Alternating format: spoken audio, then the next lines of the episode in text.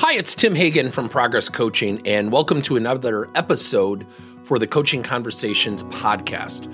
Now, we are on Stitcher, we are on iTunes, and multiple different channels. Please check us out. Now, one of the things that you'll get out of our podcast episodes is a lot of content, a lot of strategy. It's not fluff, it's not concept. Yet, we really want you to engage with the content and let us know your feedback. If you have any questions, feel free to reach out to us. If there's topics you'd love to have us address, we would love to share them with you. Let us know your impact and let us know your feedback. You know, there's a lot of stuff going on in the world today. And when you think about everything going on from companies laying off employees and difficult times, you know, I think we can't lose sight of something that's very valuable, and that's resilience in reality. Now, I'm going to make some comments that will probably ruffle some feathers, and I'm okay with that. Yet, I think we have to be honest. We have to be factually correct. And in a recent article I published on LinkedIn, I talked about a woman who got passed over for a promotion and through some coaching, you know, she was going to eventually uh, stay at the company, but she was seeking, you know, government assistance. She was seeking assistance from her employer to go on a 90 day leave because she was struggling with mental health. Yet it was after she got turned down for a promotion. And I said to her, I said, Well, would you have gone on leave if you got the promotion? She said, No. I said, Those are two mutually exclusive things. You're using the disappointment as a catalyst to kind of cash in your chips. I said, What if you overcame it? What if you showed resilience? What if you went back to the person who didn't hire you and said, I want some mentoring, I want some help, I want to show you what I can do? How would that differentiate you? And through good conversation, she decided to stay and she's upbeat, she's positive, but it's a tough time, right? Rejection stinks. And recently, I heard another person at a different company got passed over for a promotion and said, I'm just going to take some time off. And the boss didn't do a great job. He didn't exactly handle it as sensitively as he could. He said, Seriously, you already know we're, we're, we're understaffed you know, how do you think this is going to affect your teammates? And immediately put this woman on the defensive. And she said, I don't care. Now, here's the funny thing of course she cared. Yet the conversation put her in a position of pushing back and demonstrating the lack of caring. So, witnessing this conversation, I sat down with the leader and I said, Look, I'm going to ask you a fundamental question, and I really want you to just hear it. I'm not trying to reprimand, I'm not trying to correct you. I really want to know. And I would encourage everybody who coaches to write down two words objective and achieve. So I asked him, first, what was your objective when you approached her, when she wanted to take time off? And what do you think you achieved? When he started answering objective, he started to talk about his frustrations. That was not an answer to the question I was asking. And I said, Do you understand what I asked you? And he said, What do you mean? I said, What was your objective when you talked to her?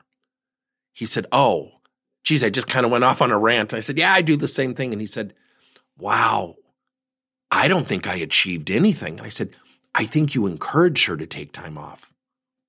He said, yeah. And I said, you made it all about you. I said, isn't it interesting? Because reality wise, you weren't wrong. It's going to have an impact, right? So we went back to her and sat down and said, look, I owe you an apology. I did not handle that well. And I want to apologize and if you need time off, I'm here for you. What can I do to assist you?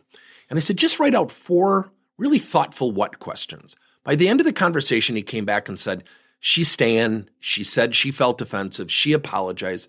I'm telling you, everybody, even in the most difficult and arduous times, if we coach people and ask questions and we bring them back to this thing called resilience and reality, Resilience is overcoming difficult times with a positive reaction. Reality is reality.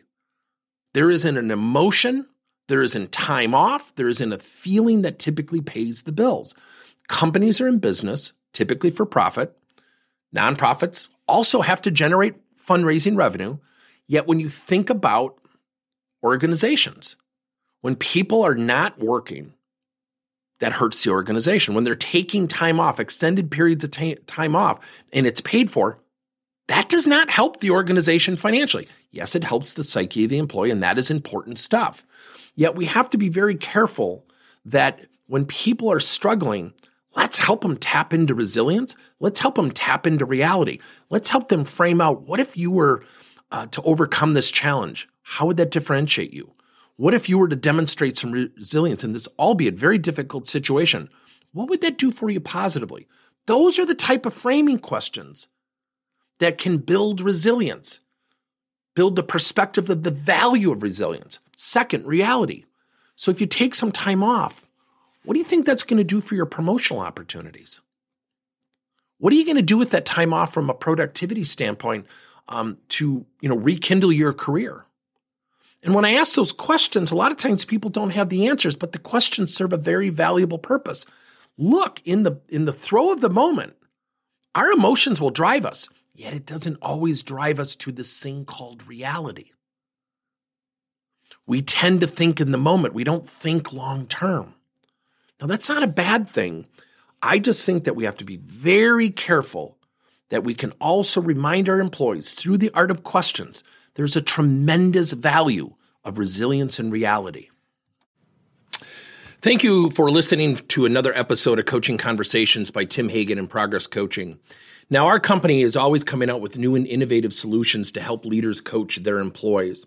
And recently, we just created a new service called Coach to You, where leaders can pick and choose topics and assign seven to 21 day programs for employees to learn and more importantly, apply actions and then reflect and share what they're going to do going forward as a result of the learning.